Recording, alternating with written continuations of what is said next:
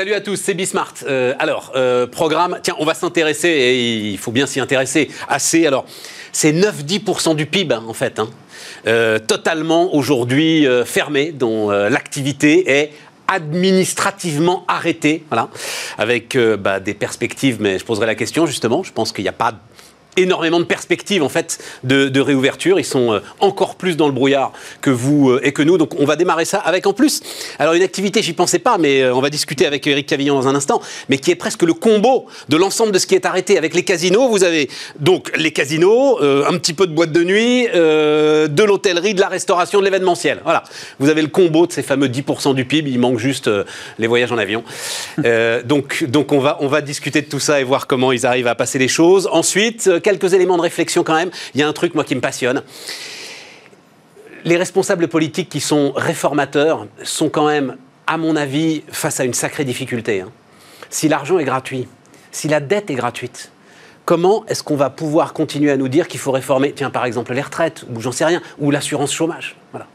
C'est une bonne question qui m'intéresse. Donc on va discuter de ça. Et puis alors l'autre bonne question du moment, bah, c'est notre rapport au progrès, tout ce qui se passe avec euh, les vaccins aujourd'hui. Comment est-ce qu'on peut à nouveau considérer collectivement que la science, c'est la science que la vérité scientifique n'est pas une opinion comme une autre?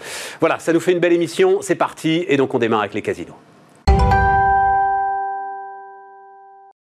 Et donc on démarre avec Eric Cavillon, bonjour. Euh, bonjour. Euh, le, sourire, le.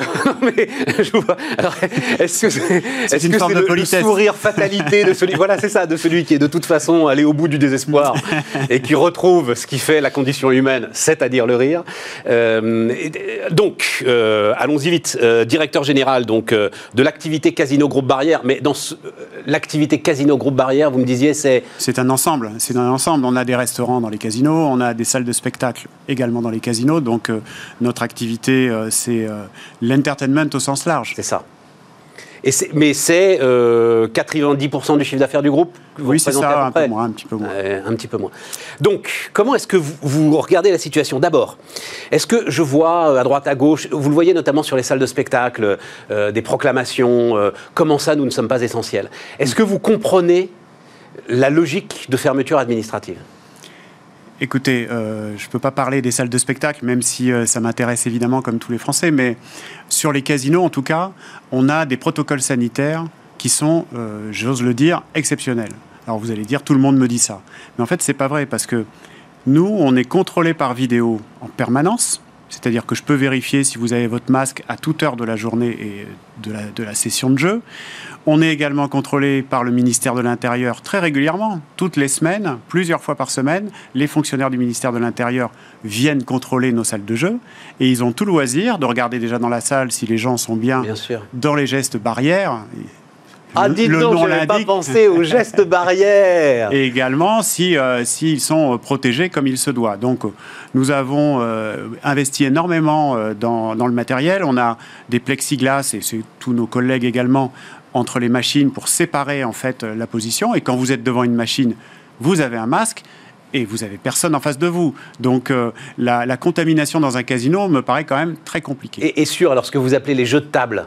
Et sur, sur, les jeux de table, c'est pareil. Mais il y a du plexiglas maintenant. Euh, Absolument. les masques sont ça séparés. Vous casse, ça vous casse tout ce ah bah, qui fait là. Je ne peux pas vous dire que ça soit particulièrement joyeux euh, d'avoir des plexiglas autour de soi, mais ça nous ça nous a permis d'être ouverts, notamment cet été. voilà, c'est ça. Vous avez vécu comme ça Absolument. on a vécu comme ça. On a perdu un petit peu de fréquentation, mais on a quand même réussi à fonctionner.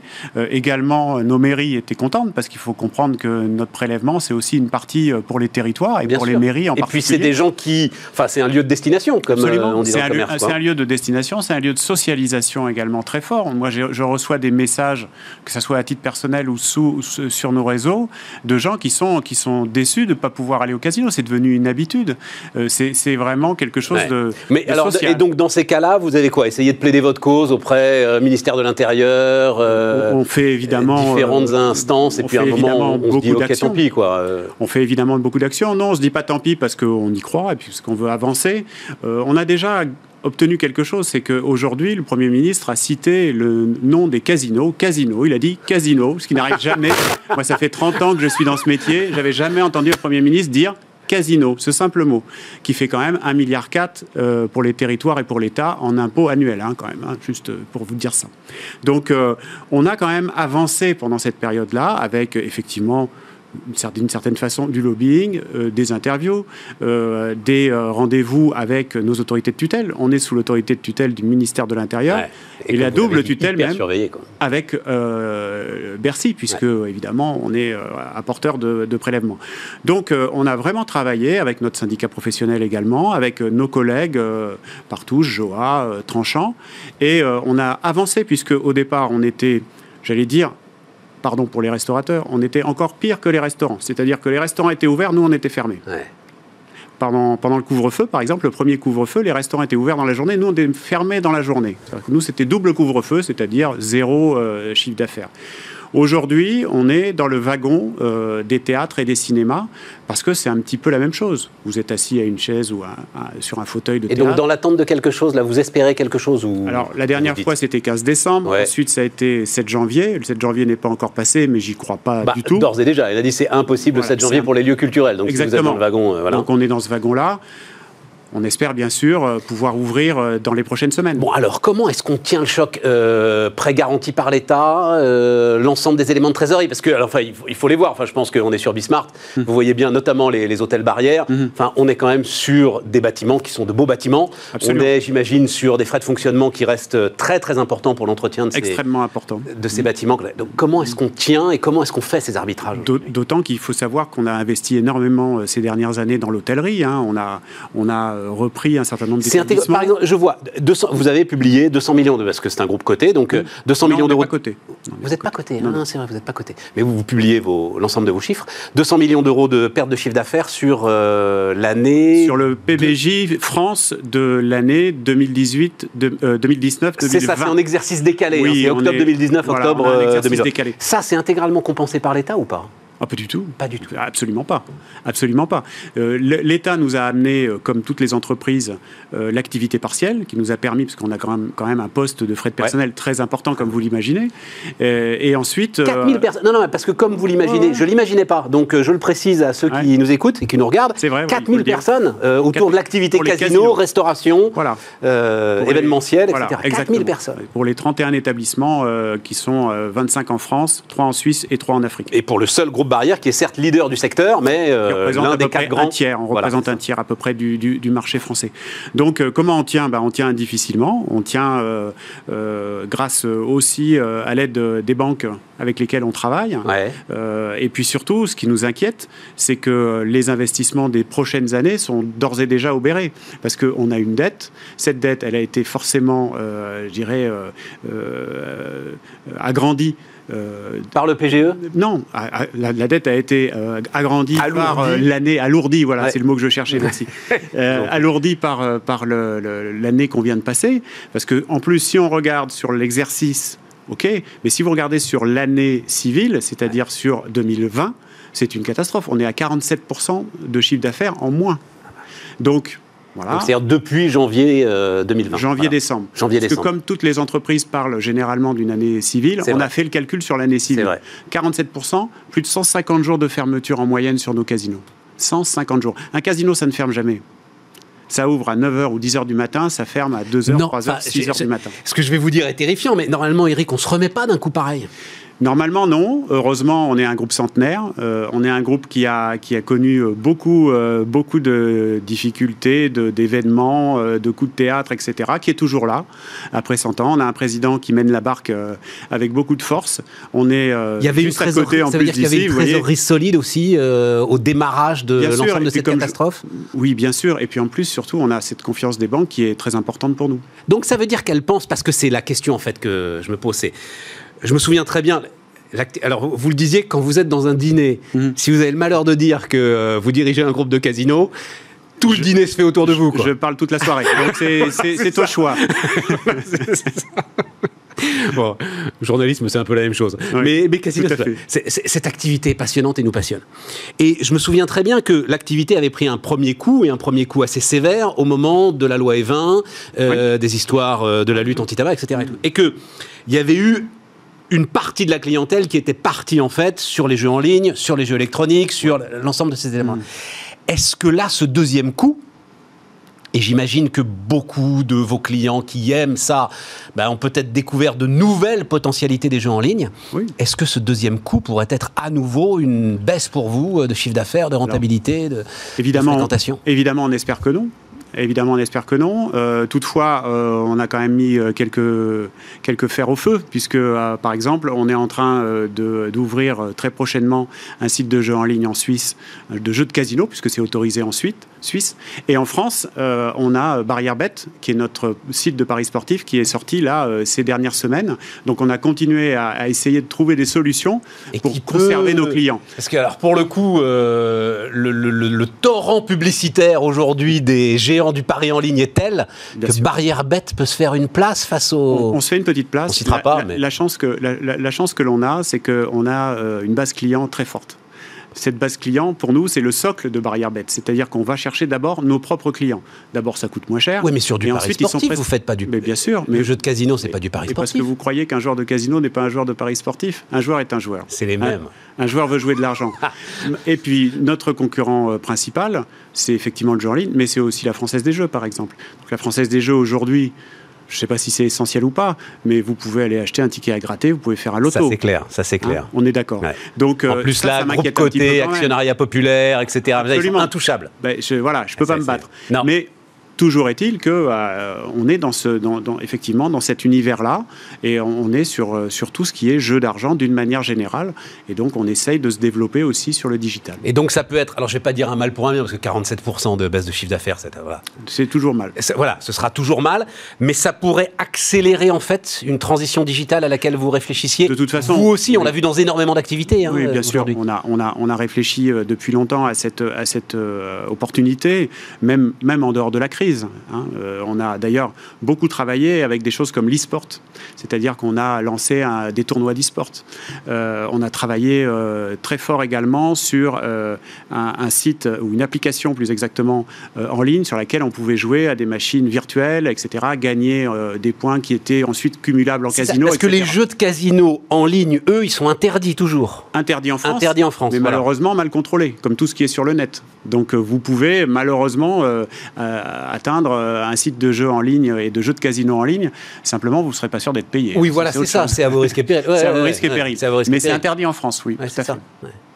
Le, le, alors, c'est d'autant plus euh, un coup d'arrêt assez terrible que j'ai vu que l'activité, en fait, si on regarde 2019, elle était en fait repartie très ah très forte pour les casinos. Mm, mm. Ma question, c'est qu'est-ce qui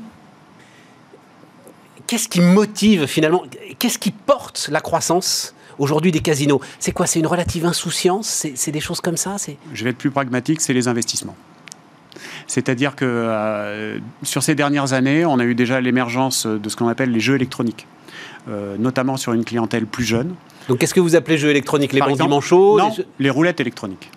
Le jeu de la roulette que vous connaissez, que tout le monde connaît, avec le croupier, etc., s'est transformé aussi ça, n'empêche pas de conserver des roulettes classiques.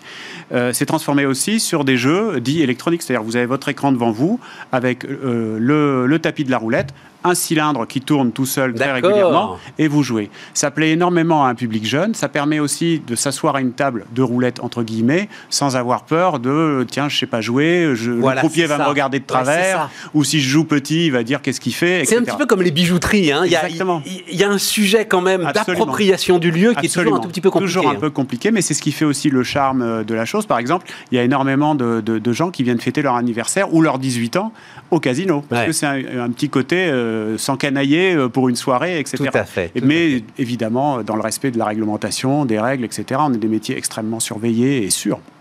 Donc, donc c'est ça. Vous me disiez donc euh, digitalisation de la roulette. Absolument. Il y a, d'autres éléments comme ça qui peuvent se développer. Oui, en fait, on, travaille également sur les, jeux euh, sportifs en live, c'est-à-dire euh, par exemple aux États-Unis actuellement, à Las Vegas, il y a des, sports halls où vous pouvez parier en fait en permanence sur des, événements qui se passent dans le monde entier. Ah oui, c'est ça. et, en direct. Évidemment. Donc aujourd'hui, on ne peut pas le faire en France puisqu'on ne peut le faire que par le truchement d'une application de paris sportifs. Mais on a, on a un petit peu contourné la chose. On a créé des cafés des sports. Donc je vous disais qu'on faisait beaucoup de restauration dans, les, dans, les, dans, lesquels vous pouvez manger pour des prix tout à fait euh, raisonnables. Hein. pour 15 euros, vous mangez. Et généralement très bien dans les casinos puisqu'en fait notre activité principale c'est quand même le jeu et c'est de faire venir les gens. Et puis vous pouvez regarder le match de Ligue des Champions. Et en plus, vous pourrez parier sur barrière bête pour savoir si le PSG va gagner la Coupe des Champions. Vous savez, je pense à une expression que m'ont apprise euh, quelques entrepreneurs, c'est si vous y arrivez en France, vous y arriverez partout. Oui. C'est-à-dire. c'est sûr, c'est sûr. La masse de réglementation que vous avez sur surtout chez nous, surtout chez nous, c'est invraisemblable. C'est vraisemblable, bien sûr. Et ça change en permanence. On est en contact permanent avec le ministère de l'Intérieur pour euh, des ajustements de réglementation. Euh, c'est très complexe. C'est un vrai métier à part entière. ça fait 30 ans que je suis dans le métier et j'ai pas fait le tour encore. Et, et alors, il se trouve, j'avais discuté avec votre concurrent, mais peu importe, hein, le, nouveau DG du groupe Partouche, qui m'avait dit, ça m'a fait choquer, il me dit, vous savez, à un moment, il faut laisser aussi les gens en short et en espadrille mhm. rentrer au casino. Oui, oui en fait, les, gens se font une image du casino. D'ailleurs, souvent, quand on voit quelqu'un euh, arriver un petit peu apprêté, Hein, vous savez, ça se voit. Bah oui. Et, on se dit, euh, c'est un nouveau. Parce que, en fait, on, est, on, est, on a une clientèle extrêmement large. Tout le monde vient au casino. Vous pouvez jouer 10 euros dans la soirée, regarder un spectacle gratuit, déambuler euh, le casino de Deauville, par exemple, on en parlait tout à l'heure. C'est un casino qui est magnifique. Vous passez une excellente soirée. Vous pouvez aller boire un verre, vous pouvez aller manger pour pas cher, je vous l'ai dit tout à l'heure. Et, vous, pouvez regarder les gens jouer, etc. C'est ça. Alors, vous rentrerez pas en short et en espadrille le soir. Hein, et bon, il faut quand même un minimum. Mais vous rentrez en tenue. Euh, Lui, il me disait que dans le sud de la France, il fallait l'accepter. Euh, à un moment, le, chacun fait comme il le souhaite. Ouais, voilà, c'est ça. vous, tenez à maintenir une certaine magie quand même autour du lieu. Il faut savoir que c'est des lieux très sécurisés, euh, extrêmement contrôlés. Euh, vidéo, on a euh, un casino moyen à un minimum de 150 caméras euh, en permanence qui tournent. on, a, on, est, on a aussi beaucoup digitalisé par rapport à ça. C'est des investissements aussi très importants. on a, comme je vous l'ai dit, la présence des fonctionnaires du ministère de l'Intérieur environ deux fois, trois fois par semaine. Et c'est logique, c'est leur rôle de venir contrôler qu'on fait bien notre travail et qu'on applique la réglementation des jeux. Vous avez ce qu'on appelle le directeur responsable, qui est le patron du casino, directeur général, et j'ai fait ce métier pendant beaucoup, beaucoup d'années, euh, qui est présent, je peux vous dire, tous les week-ends. Tous ça, c'est celui qu'on voit dans les films, euh, qui se balade dans la salle, qui connaît tout le monde. Euh, voilà. Il n'est pas avec Joe Pesci. mais mais, mais voilà. Il est surtout, oui, il faut. C'est un métier d'accueil, c'est aussi un métier de gestion, c'est un métier complet. C'est pour ça que d'ailleurs que, que j'ai continué toute ma carrière dans cette, cette activité, parce que je trouve qu'on ne s'en lasse jamais. Ah, mais je crois que ça doit être extraordinaire. Et, bah, pardon, alors, question qu'on doit vous poser rituellement, mais ça existe vraiment les joueurs à la recherche de la martingale? Bien sûr. Toujours encore aujourd'hui, il y a des gars qui viennent en pensant qu'ils ont craqué. Oui, bien sûr, bien sûr, mais c'est, chacun a sa façon de jouer. Il y a des gens qui, qui jouent en se disant, bah, de toute façon, voilà, je vais jouer 50 euros, je vais les perdre, mais je vais m'amuser pendant euh, une demi-heure, trois quarts d'heure, ça dépend de la chance évidemment. Et puis, par bonheur, une fois tous les cinq fois, six fois, dix fois où je viendrai au casino, bah, j'aurai peut-être la chance de repartir avec 1000 euros ou 2000 euros, etc. Peu importe. Et puis, il y a ceux qui veulent absolument battre la machine ou battre le croupier ou battre les cartes. Faire péter la banque. Voilà, c'est ça. Et là, effectivement, nous, on a des programmes de, de, prévention à l'abus de jeu parce que c'est pas du tout notre intérêt, en fait, que les gens se cassent les dents sur, euh, sur, euh, et, et, perdre, perdent vraiment euh, leur chemise, si j'ose dire, dans un casino. Parce que d'abord, ça fait une mauvaise publicité, hein, c'est très clair. Et ensuite, parce que c'est des gens qui ne reviendront plus au bout d'un moment, qui vont se faire interdire, parce qu'on peut être interdit de jeu en France, et c'est aussi un service. Interdit volontaire, hein, il faut le savoir. Interdit hein. volontaire. Absolument ou pas d'ailleurs, parce que nous, on a aussi le pouvoir d'interdire quelqu'un qui crée du scandale ou qui, euh, ou qui triche, ça peut arriver. Euh, donc à partir de là, bah, si vous voulez, les, chacun, a, par rapport à sa personnalité, c'est un miroir grossissant de la personnalité, le joueur. Magnifique. Euh, j'ai vu que la toute dernière question, je ne sais plus son prénom, enfin le patron du, du groupe Tranchant, Romain Tranchant, Romain, voilà, avait assigné son assureur. Oui, tout à fait pour perte d'exploitation? Oui, absolument. C'est quelque chose qui vous intéresse? Euh, Écoutez, euh, on y réfléchit. Je ne sais pas si on a les mêmes clauses dans nos contrats, mais euh, effectivement, c'est le même assureur. On a le même assureur, oui, tout à fait. Donc oui, on regarde, bien entendu. C'est logique. Enfin, si vous voulez, on ne peut pas payer des assurances tous les ans. Euh, et c'est quand même des assurances. Vous imaginez les lieux euh, dont on parle. Ah, mais considérable. Euh, bon, tout le monde connaît notamment les, magnifiques bâtiments que nous avons à Anguin-les-Bains, à, à, Deauville, à, Toulouse, etc. Donc oui, bien sûr, on, on, regarde ce que l'on peut faire, mais par contre, on n'en a pas fait état dans la presse, mais bien sûr, on le fait. Éric Cavillon, vous pouvez tenir là oui, pour l'instant, on peut tenir, mais il ne faudrait pas non plus que ça tarde trop parce que. Vous avez en tête, vous vous dites, euh, je ne sais pas, euh, si l'été prochain on n'est pas rouvert, là, euh, on... Là, on, on, sera évidemment dans une situation extrêmement difficile. Et puis, je pense aussi à nos collaborateurs, à garder le lien avec eux aussi, parce qu'effectivement, ils sont, ils sont payés, mais bon, avec un évidemment 14% qui, qui, perdent sur leur chiffre d'affaires, enfin sur leur, salaire. salaire. net, pardon. tout à fait. Mais, mais euh, si vous voulez, on, est, quand on fait ce métier, la plupart du temps, on est passionné, vous l'aurez compris, et nos collaborateurs sont pour la plupart passionnés aussi par leur métier. Et euh, dès qu'on, par exemple, on décide de faire euh, un lien avec eux sur une visioconférence pour leur donner des nouvelles un petit peu de ce qui se passe, de ce qu'on fait, pour communiquer, on a toujours un taux de, de remplissage de ces réunions extraordinaire parce qu'ils veulent savoir ce qui se passe et c'est tout à fait légitime. Donc euh, on pense à ça et puis euh, voilà, on veut, on veut retourner de l'avant et puis, euh, et puis travailler tout simplement parce que c'est des métiers qui nous passionnent et qui passionnent les gens. Éric Cavillon, donc le directeur général de l'activité casino du groupe Barrière, était notre premier invité sur Bismart. Merci. On repart les amis, on repart alors avec Nicolas Marquez qui est le directeur général de l'Institut Molinari.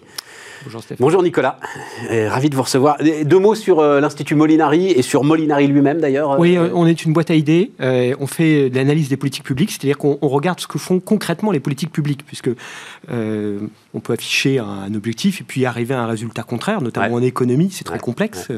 si on regarde par exemple le, discours fiscal sans l'analyser, on arrive à des contresens tous les jours. Euh, je vous donne juste un exemple, euh, la taxe numérique, on pense qu'elle est payée par les GAFA, mais en fait elle est payée par vous et moi. Donc il faut analyser concrètement euh, comment les mesures de politique publique ont des effets économiques ou n'en ont pas. Et c'est ce qu'on fait. Ah, attendez, attendez, mais arrêtons-nous là-dessus.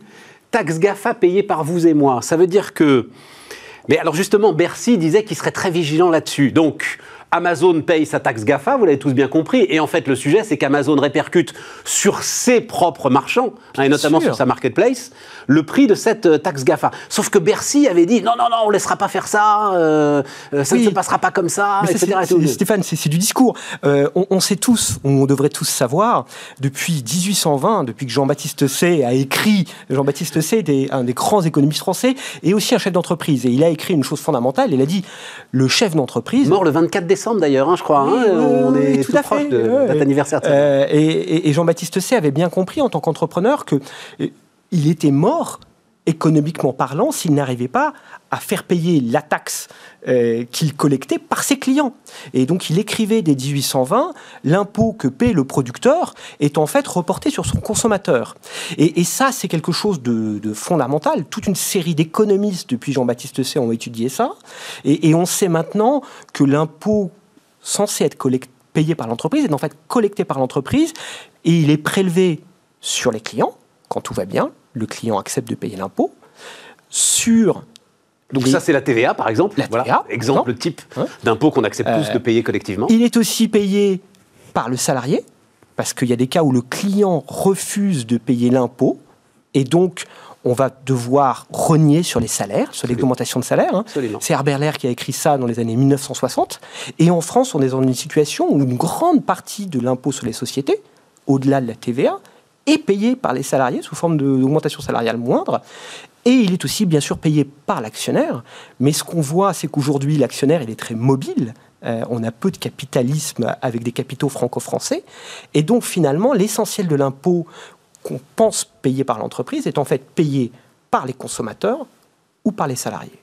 Et donc le discours, pour boucler sur ce que vous disiez euh, euh, sur la taxe GAFA, est totalement hypocrite.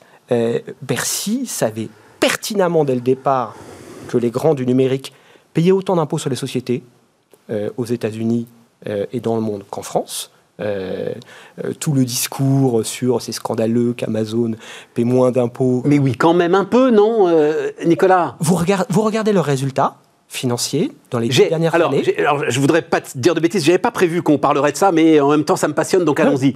Je crois que le chiffre d'affaires estimé d'Amazon en France est autour de 7 milliards d'euros. Je crois que c'est ça, euh, Nicolas. Il, ne paye absolument pas en proportion de ce que sont aujourd'hui leurs bénéfices en France. Stéphane, je ne suis pas là pour faire la, la pub d'Amazon, mais quand vous regardez les résultats mondiaux d'Amazon, ils ont payé autant d'impôts sur les sociétés que toutes les grandes entreprises européennes pas plus. Oui, pas mais moins. à l'échelle mondiale. à l'échelle mondiale, bien sûr. Mais Non, mais je sais. Apple dit aussi, je crois que Tim Cook a fait une communication récente en disant, je crois qu'il est le premier contribuable du monde, enfin euh, quelque chose comme C'est ça. tout Enfin, à fait possible. C'est effectivement assez impressionnant. Ouais. Mais oui, mais vous avez un problème. Et, ok, on est ravi pour les États-Unis d'Amérique, mais vous avez quand même un problème de collecte de euh, des taxes sur cette activité en ce qui concerne la France et au-delà de ça même en ce qui concerne l'Europe aujourd'hui. je suis d'accord avec vous, c'est là que ça se complique. C'est que il est certain que ces grandes entreprises américaines paient plus d'impôts aux États-Unis, mais nous aussi, on a des grandes entreprises françaises qui font du chiffre d'affaires dans le monde entier C'est vrai, et qui paient plus d'impôts chez nous. c'est vrai. Donc- LVMH par donc- exemple. donc toute cette- LVMH est un GAFA euh, Et voilà. français, Et, tout à fait et- d'accord. et donc toute cette histoire, on a raconté aux Français euh, qu'il y avait un problème, euh, qu'on allait faire payer les GAFA. C'est faux. On sait, hein, Amazon a reporté ça sur ses partenaires commerciaux qui sont des TPE, PME françaises, On qui ont reporté ça sur leurs clients. Apple euh, a reporté ça sur ses développeurs. Tous ces, tous ces nouvelles taxes ont été reportées sur vous et moi. Donc on, on a raté. C'est anecdotique. Elles sont euh, anecdotiques. À l'égard de. Enfin, je pensais à Google. Et, et- et ça a donné euh, un, un crédit, une crédibilité à- à- aux, aux travaux de l'OCDE de refonte de l'assiette d'imposition mondiale. Et on n'est pas vraiment sûr qu'on va y gagner énormément. Donc on a investi beaucoup de temps public à raconter des choses décalées de la réalité aux Français et à ne pas traiter les vrais sujets. hein. Euh, pendant qu'on parlait de la taxe GAFA, on ne traitait pas le sujet des déficits publics français et, et on est arrivé euh, à Bah, la crise Covid euh, en ayant des comptes totalement dégradés. Ouais, alors, euh, on va y aller. Euh, mais juste un mot d'abord. Pourquoi Molinari? Molinari, c'est un penseur belge euh, qui est franco-belge et l'Institut économique Molinari est basé en France et en Belgique et il avait le don d'expliquer l'économie simplement et c'est ce qu'on fait à Molinari. Ouais. On cherche pas à faire de la théorie, on, on cherche à appliquer concrètement la vous boîte à avez quand même, vous avez quand même un combat. C'est vous qui calculez tous les ans le jour de libération fiscale. Oui, c'est nous qui. J'adore cette histoire de jour de libération. Tout à fait. Ce que j'adore, non, je vais vous le dire, euh, parce que alors, pour le coup, euh, Bismarck existe pour ça, Nicolas. Ce que j'adore, c'est que les mêmes qui calculent tous les ans euh, le jour après lequel, et c'est sans doute très bien fait et très réel, on, on épuise la terre, c'est-à-dire on a épuisé euh, ce qu'on devrait consommer en une année de ressources de là. Les mêmes, exactement les mêmes, vous contestent Tout à fait. euh, ce calcul de jour de libération Ouais. fiscale en disant vous racontez n'importe quoi, euh, c'est impossible de calculer ça comme ça. etc. Ben, on, on- part d'une fiche de euh, concrètement, et on regarde ce que vous et moi, ce qu'un salarié moyen a comme fiscalité. Donc on regarde les charges sociales, patronales, salariales. Alors on a eu un grand débat. Des gens nous disaient, mais euh, les charges patronales sont payées par le patron et les charges salariales sont payées par le salarié. En fait, tout ça, ça sort de la Ah, même bah poche. oui, alors ça, Bon. c'est une des grandes Euh, absurdités de notre euh, système. après, on a eu toute une série de débats euh, avec toute une série de personnes qui nous disaient oui, mais derrière, il y a des prestations. Par exemple, on, on paie pour nos retraites. c'est le sujet. Mais Les salaires différés. concrètement, d'ailleurs, euh, on- pourrait dire que, que c'est faux. On ne paie pas pour nos retraites. Aujourd'hui, en France, on paie pour les retraites de nos aînés. Il n'y a strictement rien d'épargné. Et, et- et derrière ça, on, on fait ce que faisait C'est biaisé Molinari. quand même, Nicolas. Non, le salaire Ah. différé, c'est une réalité. C'est pour ça que, d'ailleurs, les points de comparaison entre euh, les différents États sont compliqués à faire. Il faudrait même le retirer, je ne sais pas si vous le faites, de l'ensemble des prestations sociales qu'on peut recevoir. Euh, une famille. euh, En l'occurrence, Stéphane, d'un point de vue économique, ça a un sens si c'était provisionné. Et dans toutes nos cotisations retraite, il y a rien qui est, mis de côté pour payer nos retraites. Donc en fait, quand vous payez vos cotisations retraite, vous payez les retraites de nos aînés, c'est ce qu'on appelle la répartition, et, et vous avez une priorité pour votre future retraite. Mais rien n'est provisionné. Et ce que vous, D'où que- cette espèce ce d'angoisse que vous sous-entendez, ce que vous suggérez aurait un sens si les cotisations alimentaient un fonds de pension. Je comprends. Quand, aujourd'hui, quand on est fonctionnaire, on a une partie de ces cotisations retraite qui alimente le fonds de pension des fonctionnaires, les RAFP. Et là, ça a un sens, effectivement, de, de dire ça, c'est du salaire différé. Mais l'essentiel des retraites françaises, ce n'est pas du salaire différé, c'est une promesse. Il n'y a pas d'actif derrière. Et c'est d'ailleurs notre sujet, parce que Si, il y a un on a actif les- considérable, c'est la France. Ah oui, C'est mais- la stabilité de notre système politique, c'est euh, la capacité à lever de l'impôt. Je suis voilà, d'accord. est, euh, mais, quand vous- mais à ce moment-là, il faut accepter de regarder l'actif France. Et l'actif France, c'est un patrimoine qui vaut 8 ans de PIB. Et les engagements des retraites, c'est 4 ans et demi de PIB. Donc on, on est, euh, on est un ancien pays riche qui s'appauvrit lentement. Ça ressemble un peu au siècle d'or de, de l'Espagne, si vous me permettez la comparaison. Et, et, ça, il faut accepter de, de regarder ça euh, correctement. Et parce que sinon, on s'assied sur une bombe à retardement, on met le couvercle sur la cocotte minute et on ne sait pas ce qui va se passer. Alors, moi, le, le sujet qui m'intéresse, c'est aujourd'hui qui me passionne même, si vous vous mettez à la place d'Emmanuel Macron, Ouais. euh, vous vous dites donc j'ai été élu quand même comme président réformateur. Et tout à coup, quand même comme ça, du jour au lendemain, en claquant des doigts, on a lâché combien? Euh, Les derniers calculs, c'est euh, 90 plus 100, c'est à peu près 190 milliards, c'est ça Ouais. 90 milliards d'aides directes à l'ensemble de ceux qui en ont besoin, du quoi qu'il en coûte, et puis 100 milliards de pertes de recettes. Voilà, on a 190 milliards de trous dans le budget. Et en fait, tout se passe bien. On va avoir, euh, je crois que le, le taux de la dette française euh, globale sur euh, 2020 est négatif. L'ensemble des dettes levées par la France, je crois que c'est 0, moins 0,12%. J'ai un doute entre 0,12 et 0,19. En, en de toute façon, euh, il est négatif. Donc, je me dis, mais comment est-ce qu'on va pouvoir dire aux gens qu'il va falloir aller réformer, euh, avec toutes les difficultés euh, que l'on connaît à réformer en France, pour aller gratter quoi, les retraites, une vingtaine de milliards, l'assurance chômage, une dizaine de milliards? Comment est-ce qu'on peut justifier ça aujourd'hui alors que l'argent est gratuit? C'est une très belle question. Ah oui, Très, ah oui, très belle question. Euh, alors, à- alors d'abord, il faut se souvenir que l'argent pas cher, euh, ça a existé hein, dans toute une série de périodes. Et, et nos amis italiens, euh, euh, avant la précédente crise, euh, avaient un peu ce raisonnement-là. Nos amis grecs aussi, nos amis portugais, ça les a pas empêchés de dévisser. euh, et euh, quand l'argent s'est renchéri brusquement chez eux, de devoir faire des choix très durs.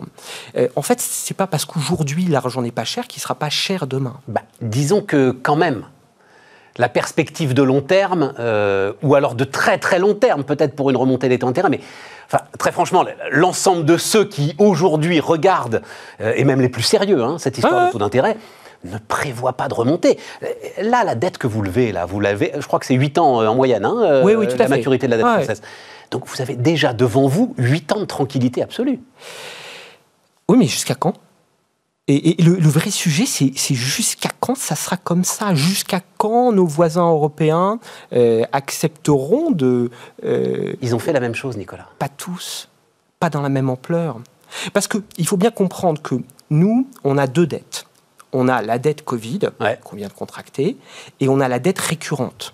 Euh, c'est normal quand vous avez un choc de vous endetter. Et le Covid est un choc.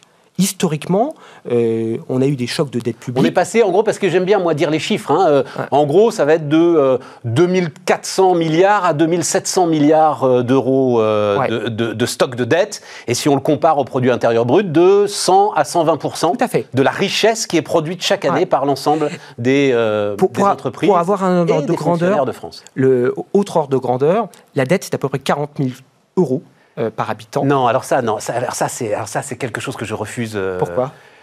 Mais parce que l'État a l'éternité pour lui. L'État a pour lui l'éternité.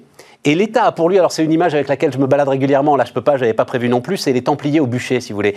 Ceux qui ont cru à un moment que l'État était un créancier comme les autres, ça s'est mal passé pour eux. L'État, il a la force publique et la force légitime. Il a l'éternité, la force publique, la force légitime. Vous ne pouvez pas le comparer Oui, mais- en particulier. Et je trouve qu'en plus, cette comparaison, elle est inutilement anxiogène. Nous dire qu'on a 40 000 euros de dette sur euh, nos épaules, que chacun de nos enfants a 40 000 euros de dette sur euh, euh, leurs épaules, c'est faux. Et concrètement, la comparaison avec les Templiers est très intéressante. Parce que dans, dans l'imaginaire. Ils ont fini au bûcher. hein. Ils ont fini, ils ont fini au bûcher. Euh, et, et historiquement, il y a eu les Templiers, euh, il y a eu les Juifs, il y a eu les protestants. Non, mais même sans parler de ça, vous avez la Compagnie des Indes La qui a Compagnie cru qu'il allait pouvoir réclamer son dû à la couronne d'Angleterre. Voilà. Rockefeller qui l'a Ouais. cru face à l'État des États-Unis. Voilà. Enfin, voilà, à chaque fois, la force s'impose. Par contre, il ne faut pas se faire abuser par ces comparaisons historiques, parce que le dernier remboursement de, le grand remboursement de dette publique, hein, c'est euh, ce que De Gaulle appelait la guerre de 30 ans. Euh, Comment a-t-on soldé le, la première et la deuxième guerre mondiale On l'a soldé à l'époque par de l'inflation, en spoliant les gens comme vous et moi, en spoliant les classes moyennes, hein, en spoliant les Ouais, il y avait de l'inflation et de la croissance en même temps. hein. Il y avait de l'inflation, Il y avait les deux. hein. il y avait de la croissance, euh, mais concrètement, quand vous regardez le, le rentier euh, de 1914, euh, qui avait, euh, imaginons, il a 10 000 francs de rente à 3%, tous les jours, ça lui permet d'avoir 4,8 kilos de pommes de terre. Euh, vous prenez le même rentier euh, en, en 49, tous les jours, sa même rente lui permet d'avoir 48 grammes de pommes de terre. Et, et- et finalement, il a un pouvoir d'achat 100 fois moindre. Et cette personne, qui est une personne de la classe moyenne, elle est passée en l'espace de, euh, de deux guerres euh, de la soupe populaire, elle est devenue client de la soupe populaire, alors qu'avant, D'accord, elle Nicolas, pouvait nourrir mais, tout le monde. euh, vous n'avez pas plus d'inflation aujourd'hui que vous n'avez de hausse de taux d'intérêt. Les deux sont d'ailleurs peut-être un petit peu liés. Eh Donc de toute façon, vous ne pouvez pas non plus avoir peur de l'inflation. C'est pas possible, elle n'existe pas, elle n'est nulle part. Et comment va-t-on rembourser ça? Est-ce que réellement... Mais vous ne le rembourserez jamais, vous avez l'éternité pour vous. Elle roule cette dette. elle roule jusqu'à présent. Jusqu'à quand? Et ça, c'est la vraie question. Parce que comparativement à nos voisins qui sont en train d'émettre de la dette, mais qui savent qu'elle correspond à un choc, nous, on émet de la dette pour assumer Covid, et c'est tout à fait normal, mais on émet aussi de la dette pour assumer nos dérapages Ah, ça. perpétuels. Et en Europe, vous voudriez qu'elle soit cantonnée quelque part Parce que ça, c'est un grand débat, ça. C'est cette dette Covid, il faudrait qu'elle soit cantonnée. j'ai euh, pas d'avis sur le cantonnement. C'est un sujet technique. Ouais. Mon avis en tant qu'économiste, c'est de dire attention, la plupart de nos voisins étaient capables de rééquilibrer leurs comptes. En 2019, 13 pays européens étaient excédentaires, quand on regarde les structures étatiques. Nous étions très déficitaires et ça crée une fragilité. Parce qu'on on- tous nos voisins sont d'accord pour euh, faire rouler la dette Covid et tout le monde le fait en Europe. En revanche, tous nos voisins européens ne sont pas d'accord pour financer des dettes, des déficits structurels qui correspondent à des dépenses de fonctionnement qui devraient être financées par des recettes. Donc c'est là-dessus qu'il va falloir faire le tri en fait, entre le bon grain et ce qui, à mon avis, est compliqué. Et c'est ça notre sujet, parce que ça nous crée une fragilité particulière. Regardez, vous voyez très bien. Vous voyez par exemple les Anglais, ils ont fait un choix euh, que, que- qui qui est très particulier de sortir de l'Europe. Bon. Euh, nous, est-ce qu'on pourrait le faire demain? Si, Je ne dis pas que je soutiens Ah non, ça c'est ce clair. type de choix Ah public. non, ah non, non, mais ça je vous le confirme. Mais, mais clairement, Ah, mais oui, mais mais si ça- vous êtes pieds et Ah, poings liés. Ah, parce mais que vous sûr. dépendez d'une banque centrale et, et que sans cette Et aide de que banque vous centrale, dépensez de la chancellerie allemande, point à la ligne. Voilà. Enfin, il faut le dire, euh, c'est clairement. Vous perdez toute votre autonomie. Ah, ça, si vous regardez euh, ce que nous apprend la gestion du risque moderne, et on y est plein, en plein avec le Covid, vous, vous regardez ce que dit Taleb, euh, par exemple, nous sommes dans une structure fragile. Parce que concrètement, nous nous endettons, nous vivons à crédit. Alors je vous suis, on dit, je sais qu'un État n'est pas un ménage, mais Ah structurellement, ouais, il faudra arrêter cette quand, quand- comparaison. quand un État vit en per- à perpétuité à crédit, il se crée une fragilité. Oui, oui, non, mais euh, enfin, je me fais l'avocat du diable. Hein, euh, J'ai bien compris. Mais, mais néanmoins, quand même, c'est, c'est- je trouve que c'est très dérangeant. Alors, c'est encore plus, parce que, encore une fois, il faut revenir aux chiffres. Euh, donc, aujourd'hui, 2700 milliards d'euros de stock de dette publique qui vont nous coûter, selon les prévisions de Bercy, à peu près 27-28 milliards d'euros de service de cette dette l'année prochaine. Une dette inférieure, il y a 4 ans, nous coûtait 35 milliards d'euros de services. Et une dette moitié moindre, il y a 15 ans, moitié moindre, 1000 milliards, nous coûtait 50% plus cher. Vous comprenez, c'est... C'est très perturbant quand derrière on, on va venir vous dire il faut faire des efforts, il faut de la rigueur, il faut réformer. C'est très insidieux, parce qu'effectivement, la, la dette nous, nous coûte beaucoup moins cher qu'auparavant. Et donc, ça risque de devenir un mode de vie, on risque de s'enquister là-dedans, et on risque d'être incapable d'évoluer s'il y a un choc. Mais on l'est déjà en fait Nicolas, c'est ça le truc. Alors, vous- Mais non mais c'est ça le truc. Pour tourner ça positivement, euh, vous disiez, euh, euh, si j'étais Emmanuel Macron, je ne suis pas Emmanuel Macron, nous- Non, mais il n'est pas autour Quel de, argument de la lui table. donner Euh, quel argument je peux lui donner? C'est qu'en fait, c'est pas un objectif dans la vie de vivre à crédit. On pourrait avoir comme objectif de relancer l'économie française, de la relancer sérieusement. On pourrait avoir comme objectif de faire diminuer le chômage sérieusement, hein, avant même que la crise survienne, on avait 500 000 chômeurs en plus que, euh, que la moyenne de l'Union européenne. Hein. Euh, donc ça, c'est totalement anormal. Euh, on a des sujets retraite. mais justement, ils vont vous dire. Mais non, mais si vous dites ça, ils vont vous dire mais investissez massivement, prenez l'argent public qui coûte rien justement et allez-y. Mais qu'est-ce que c'est qu'investir massivement créer des, emplois artificiels qui seront payés par l'État et payés par la dette. Enfin, vous voyez, c'est ça le, le, Ces emplois ne sont pas pérennes. Alors, je vais vous donner une piste d'investissement massive. La transition énergétique la baisse des impôts de production. Pourquoi? Parce qu'aujourd'hui, concrètement, on a une structure de fiscalité qui tue l'emploi en France et qui est une subvention aux importations. On a quelque chose d'aberrant. On a tous appris le colbertisme industriel ou de temps en temps certains cherchent euh, à, le réintégrer dans l'espace public. On se souvient des déclarations de Bruno Montebourg. On fait l'inverse. C'est-à-dire que, en fait, on subventionne les importations, on subventionne les délocalisations. Et ça, c'est quelque chose qu'il faudrait arrêter. Euh, concrètement, si on veut recréer de l'emploi. On a des très beaux discours sur la création, la recréation d'emplois industriels. On a des très beaux discours sur la réindustrialisation. On nous... Vous annulez 70 milliards d'euros d'impôts de production et vous laissez finalement les entreprises, ça c'est votre rêve libéral que l'on partage, hein, je vous rassure, ah et vous laissez les entreprises finalement décider de construire la croissance. Hein. Tout à fait. Quand on regarde les entreprises françaises, on est au bout, hein, vraiment la conclusion, euh, Nicolas. Ça c'est l'enjeu majeur. C'est laisser repartir l'économie. Et c'est comme ça qu'on remboursera la dette. Et au-delà de la dette, parce que la dette n'est pas l'alpha et l'oméga, c'est comme ça qu'on recréera la croissance et la richesse économique à laquelle on aspire tous. Nicolas Marquez, donc directeur général de l'Institut euh, Molinari. Euh, à bientôt, euh, Nicolas. voilà, on discutera comme ça régulièrement si le temps le permet. Les amis, on continue. Dernière partie de Bismart, François Mickey Marty qui euh, va nous accompagner. Bonjour euh, François. Bonjour. Euh, président du groupe Temps Nouveau. alors c'est un bouquin qui en fait était sorti bien avant d'ailleurs les vacances. Oui voilà c'est ça en novembre. Mais bon voilà les, les, choses sont ainsi faites. Voilà on le voit là. Réinventons le progrès. Et alors, pour le coup, on est en plein dedans euh, avec euh, cette histoire de, vaccin.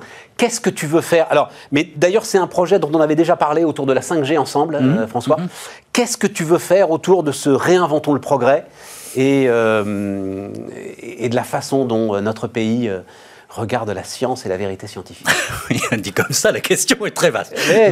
Mais, le défi, et c'est ça qu'on veut faire, le défi lui-même est très important. C'est-à-dire pour, pour, poser les choses, on a à la fois de manière tout à fait inédite euh, une vague d'innovation technologique qui arrive, qui a commencé bien évidemment avec euh, la 5G, euh, Internet des objets, intelligence artificielle, mais qui va se déployer dans les, dans les années qui viennent, accélérer.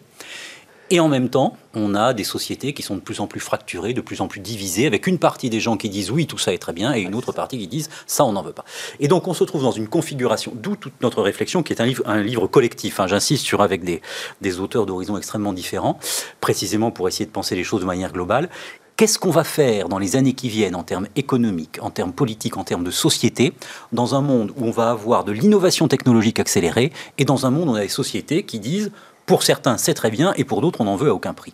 Et je pense qu'on est à l'orée, euh, on parlait tout à l'heure du début de la 5G, on est au début de ce que l'on va voir dans les années qui viennent. C'est-à-dire qu'au fond, on a un enjeu qui, pour une fois, est véritablement une question de progrès au sens plein du terme, certains disant, le progrès sauvera le monde, c'est de l'innovation technologique.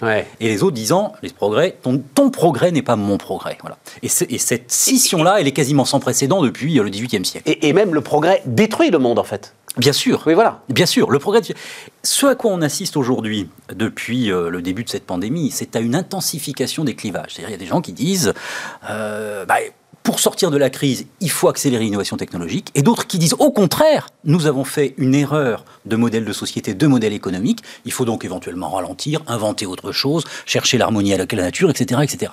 Et puis je vous passe les détails, c'est-à-dire qu'on a en réalité une trentaine de groupes sociaux avec des avis différents, certains étant plus conservateurs, certains... Oui, parce qu'à la limite, ces deux éléments-là sont pas forcément incompatibles. Euh, entre euh, poursuivons, enfin, ou en tout cas respectons la science et essayons de trouver un, nouveau modèle de développement. Euh, enfin, il n'y a pas une opposition frontale. Les oppositions, elles sont plus dans ceux qui, en fait, refuse finalement les conclusions de la science, c'est ça aujourd'hui, euh, oui, François Oui, oui, refuse les conclusions de la science, refuse la technologie pour la technologie, refuse aussi l'idée de la raison. C'est-à-dire, au fond, on parle beaucoup de, des visions un peu complotistes. Oui, mais alors, pardon, mais tu. Enfin, excuse-moi. non, mais au contraire. mais tu mélanges le truc. C'est est-ce qu'on peut dire euh, euh, la course technologique Est-ce que parce que je refuse la course technologique, je refuse la raison scientifique? Non, pas forcément, c'est deux choses différentes. Ah oui, on est d'accord. Pas forcément. C'est deux choses différentes. Le point de référence, si je puis me permettre, est un point très ancien, c'est Condorcet. Nous sommes en 1795. Mais j'adore ça, allons-y, allons-y. Non, non, non, non, Condorcet, est fait pour ça. Voilà, Condorcet, euh, dans son tableau sur les progrès de l'esprit humain, il dit qu'est-ce que ça va être les siècles qui viennent? Il dit il va y avoir trois choses fondamentales. Il va y avoir le progrès de la raison, de la science et des arts, et tout ça dans son esprit fait une seule chose, le progrès des relations entre les gens, et le progrès de chacun avec sa culture, sa formation, etc., Et donc pour lui, ces, toutes ces composantes ne font qu'un, à la fois la science, les découvertes technologiques, euh, la culture, la société, tout ça ne fait qu'un. Et aujourd'hui, de plus en plus, on est sur des voies divergentes. Donc, au fond, ce grand package, qui était le package des Lumières, d'une certaine manière, tout à fait. où on allait pouvoir. Alors, ensuite, il y a eu des oppositions. Hein. on voit bien euh, les marxistes, etc., contre l'accélération du progrès dans les années. Oui, mais, mais, pas globalement, on avançait. et, jamais, et, les marxistes, au contraire, étaient très scientifiques. Exactement, mais bien sûr. Mais tout à fait. Et aujourd'hui, d'une certaine manière, ça part dans toutes les directions avec de multiples diffractions. Donc, la question qu'on pose dans ce livre et à laquelle on essaie d'apporter des éléments de réponse, c'est que faire comme dirait Lénine, puisqu'on parle beaucoup de Marx sur Bismarck. Tu parles, j'ai adoré ce, terme de concurrence de mode de vie. Oui.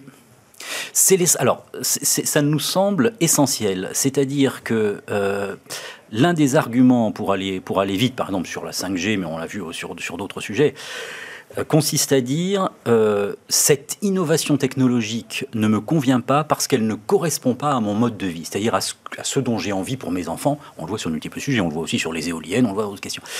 Donc il ne s'agit pas uniquement d'un refus qui est un, qui serait une perplexité face au début de l'innovation. C'est que quand on a des débuts d'innovation technologique, on a toujours des gens qui sont un peu perplexes, qui se disent que c'est que ce truc-là, etc.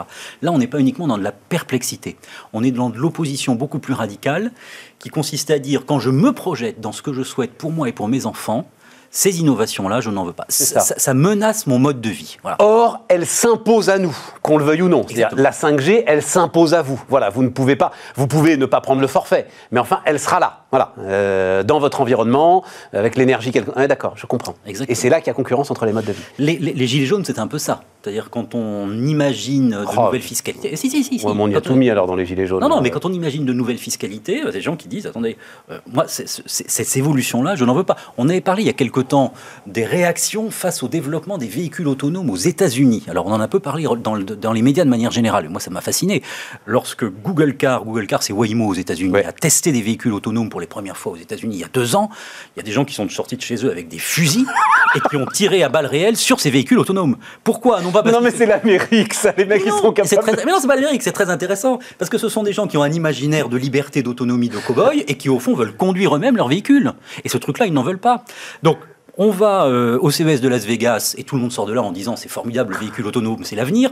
Waymo teste, pour des raisons en réalité euh, d'efficacité technologique, le fonctionnement de la chose et on a des groupes sociaux qui le rejettent de manière forte. Donc la question c'est comment on fait à l'avenir pour fédérer, pour tisser des liens entre des publics qui ont de plus en plus des aspirations, des visions du monde qui sont divergentes. Comment on fait? Alors, on le fait de trois manières. il, y a toujours trois, manières. Ah, on joue la formation universitaire, mesdames, messieurs. Voilà. Hein, euh. la première, je pense, c'est de, d'imaginer peut-être un peu au-delà de tout ce que. Euh, de, nos schémas de, mentaux un petit peu habituels. Aujourd'hui, lorsqu'on fait des sondages auprès des Français, Via Voice, on réalise un certain nombre d'études d'opinion. Euh, les, les, aspirations, elles sont extrêmement larges pour le devenir de l'humanité. C'est à la fois, bien sûr, les questions des progrès médicaux, c'est aussi la lutte contre la faim dans le monde. On n'en parle plus aujourd'hui, la fin dans le monde, mais enfin, ça existe encore la question de la lutte contre les guerres, etc. Donc des visions qui soient, et bien sûr sans parler de cette question euh, climatique qui nous, qui nous préoccupe tous, mais au fond une, vision assez large. C'est la première chose. La deuxième chose, qui est à mon avis la chose véritablement essentielle, c'est tisser des liens reliés. C'est-à-dire c'est ce qui n'a pas été fait avec la 5G. Au fond, ne pas présupposer, lorsqu'on lance une innovation technologique, qu'elle va fonctionner d'elle-même et qu'elle va se répandre par sa, la seule force de son élégance et de son expérience utilisateur. Ça marche, l'expérience utilisateur, c'est très important. Mais aujourd'hui, je crois que ça ne suffit plus et dans les années qui viennent, ça ne suffira de moins en moins. Donc il faut hybrider les visions. Dès le début, lorsqu'on conçoit une innovation technologique, se dire, elle est très bien cette innovation technologique, il y a des publics auxquels ça va parler, mais d'autres peut-être auxquels ça parlera moins. Et donc comment on peut imaginer d'autres chemins? Sur ce sujet-là, parce que, en fait, c'est en faisant comme ça sur le vaccin qu'on arrive à la catastrophe face à laquelle on est aujourd'hui, euh, François. Eh ben, je ne suis pas sûr du tout. C'est-à-dire que sur le vaccin, on dit ça ne va pas assez vite, et puis euh, souvent on dit ça ne va pas assez bah, vite. Parce pas que on dit, c'est ça va pas assez vite. C'est un fait objectif. Et on dit ça ne va pas assez vite parce qu'on a une part de frilosité envers un certain nombre de publics. Bon, mais c'est pas ça le sujet. Le sujet est de dire comment on parle à tout le monde en même temps. Le sujet n'est pas de dire on rase les murs parce qu'on a peur de susciter des oppositions ou des tollés ou des incompréhensions. Le sujet est de dire quels arguments on peut trouver, comment on peut parler autrement en essayant de comprendre les motivations des gens. Dans les anti-vaccins, il y a toute une série d'arguments qui sont extrêmement différents il y a des visions radicales, et celles-là, j'ai peur qu'on ait du, beaucoup de mal à les, à, les combattre. mais il y a 10-12% de la population Oui, 10-12% de la population.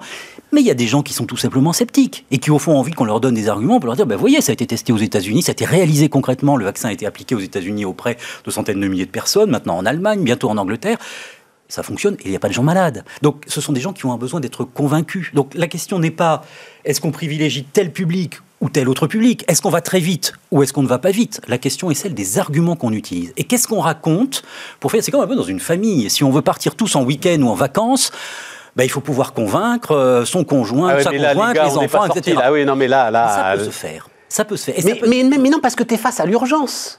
En fait, le sujet de la technologie aujourd'hui, c'est quand même un sujet d'urgence. C'est un sujet de concurrence mondiale. C'est un peu. On, parlait tout à l'heure de fiscalité avec euh, Nicolas Marquez et, la concurrence mondiale fiscale, elle est là. Et les décisions fiscales que vous prenez sont analysées en temps réel, avec parfois des dégâts considérables sur les investissements pour les entreprises françaises, par exemple. Il en est de même en ce qui concerne la technologie. Est-ce est que tu as encore le temps de, réfléchir, de, consulter Eh bien, tout à fait. Cher Stéphane Soumier, je vais te faire une confidence. Euh, si l'on prend les deux exemples, la 5G et les vaccins. Ouais. La 5G, ça fait des années qu'on sait qu'on va avoir des oppositions, etc., etc. On a fait semblant de découvrir au mois de septembre dernier en France. Bon, et les vaccins, c'est un peu la même chose.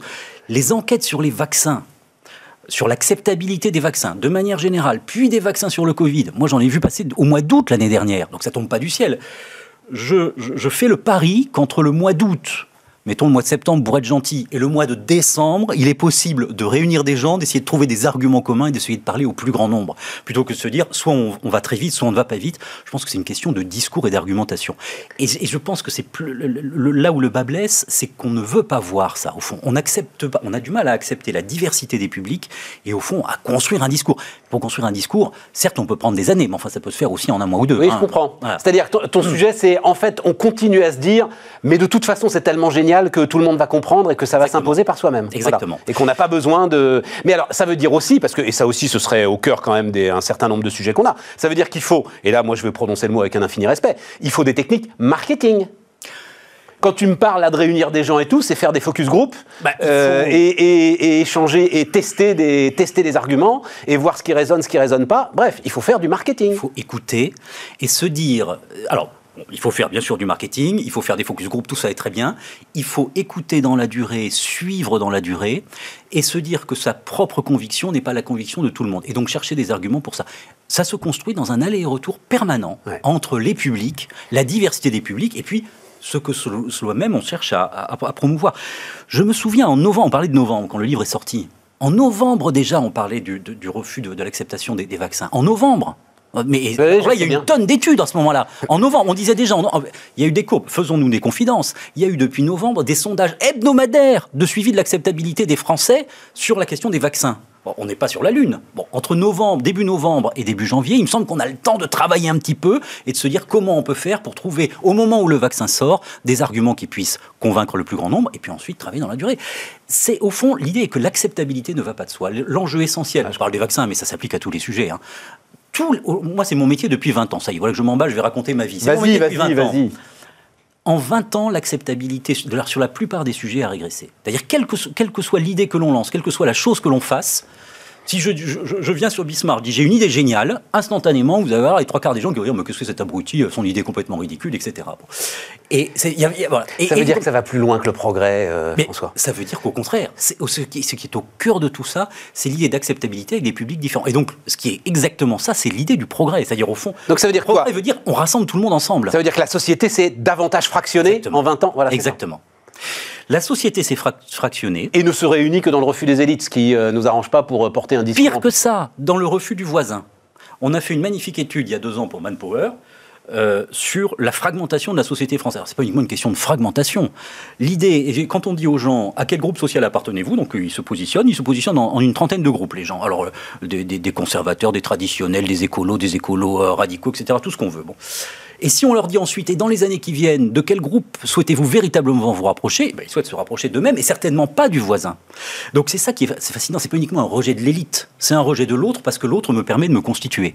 Donc il y a une forte chance pour que si je m'appelle Stéphane Soumier, je m'appelle François Mickey Marty, les gens qui regardent vont se dire, mais non, je suis absolument pas d'accord avec lui, parce que ça va me permettre de me constituer. C'est ce truc-là qui est délétère. Et il faut absolument revenir d'une certaine manière à notre ami Condorcet en 1795 pour trouver des éléments qui puissent être un petit peu faits. alors, non, mais alors tu m'amènes sur un autre terrain finalement où je pensais pas aller. Ça veut dire que j'ai toujours considéré moi que c'était euh, c'était soufflé dans un pipeau toutes les histoires sur l'identité nationale, sur encore là euh, euh, le discours d'Emmanuel Macron sur qu'est-ce qu'être français, le génie français, machin, etc. Et tout. Ça veut dire que c'est ça aussi qu'il faut travailler, François? Les. Il nous reste deux minutes. Oh là là là là. quand j'ai vu, quand je, je, te vois prendre ton élan, je, tiens, hein, c'est ça, je suis à Il nous reste deux minutes. Euh, le projet des Républicains de la Troisième République était indissociablement éducatif, économique. On va chercher des idées nouvelles, on va essayer de faire avancer la, la France, le train, etc. etc. Les machines à vapeur, tout ce qu'on veut, et social et culturel. Et c'est ce truc-là qu'on a totalement perdu. C'est-à-dire que toutes les, galaxies se sont dissociées, et aujourd'hui, alors ça relève de la responsabilité des politiques, sans doute, ça relève aussi de la responsabilité des entreprises, c'est-à-dire au fond avoir conscience que l'autre est différent et que pour le convaincre, il faut utiliser des arguments différents, ça relève d'une responsabilité collective au fond. Donc c'est véritablement des projets à la fois euh, économiques, mais aussi sociétaux, éventuellement politiques pour ceux qui aiment ça, mais c'est une pensée globale qui est nécessaire aujourd'hui. Je sais pas si ça fait deux minutes. Hein, c'est court, mais souvent quand on dit, en fait, la perception de deux minutes est la perception la plus complexe. Parce que deux minutes, on a quand même le temps de dire pas mal de choses en deux minutes. Et, chacun se dit ah mon Dieu, deux minutes, euh, c'est trop court. Non, mais ce sont les hommes de bonne volonté. Voilà, hein, c'est cela qu'il faudrait retrouver quand tu parles des, hussards noirs de la République. J'ai appris d'ailleurs euh, euh, l'histoire des vaccins m'a permis de parce que le, au pays de Pasteur. Et j'ai appris que Pasteur, je savais pas du tout moi, a été traîné en justice pour exercice illégal de la médecine. C'est-à-dire qu'au pays de Pasteur, euh, Pasteur a bien failli euh, finir en prison euh, avec ses histoires de vaccins parce qu'il n'était qu'un pharmacien. Quoi. Bon. Oui, et puis on est dans une... Alors Étienne Klein, parmi les auteurs du livre, Étienne Klein qui est spécialiste du progrès, l'idée de choses merveilleuses là-dessus. On, est, on, a, on, raisonne, l'un des problèmes auxquels on est confronté est que le progrès au sens technologique entrepreneuriale du terme est de plus en plus associé à l'idée d'emprise, emprise sur la nature, emprise sur les gens, bien évidemment, avec Internet et toutes ces choses horribles. Et donc l'idée, c'est comment on abandonne cette idée d'emprise et comment on bascule vers quelque chose où, au fond, on est plus gagnant-gagnant que dans une logique d'emprise. François, là, ça fait même pas encore deux minutes, tu te rends compte? Encore? François Mickey Marty était notre dernier invité sur Bismarck, les amis. Ah, il n'y a plus Bismarck, c'est fini. Bismarck, l'émission. Ah, pardon. Avec un E. Pardon. Enfin, même moi, j'ai mis un moment à comprendre. Et, et nous, on se retrouve demain.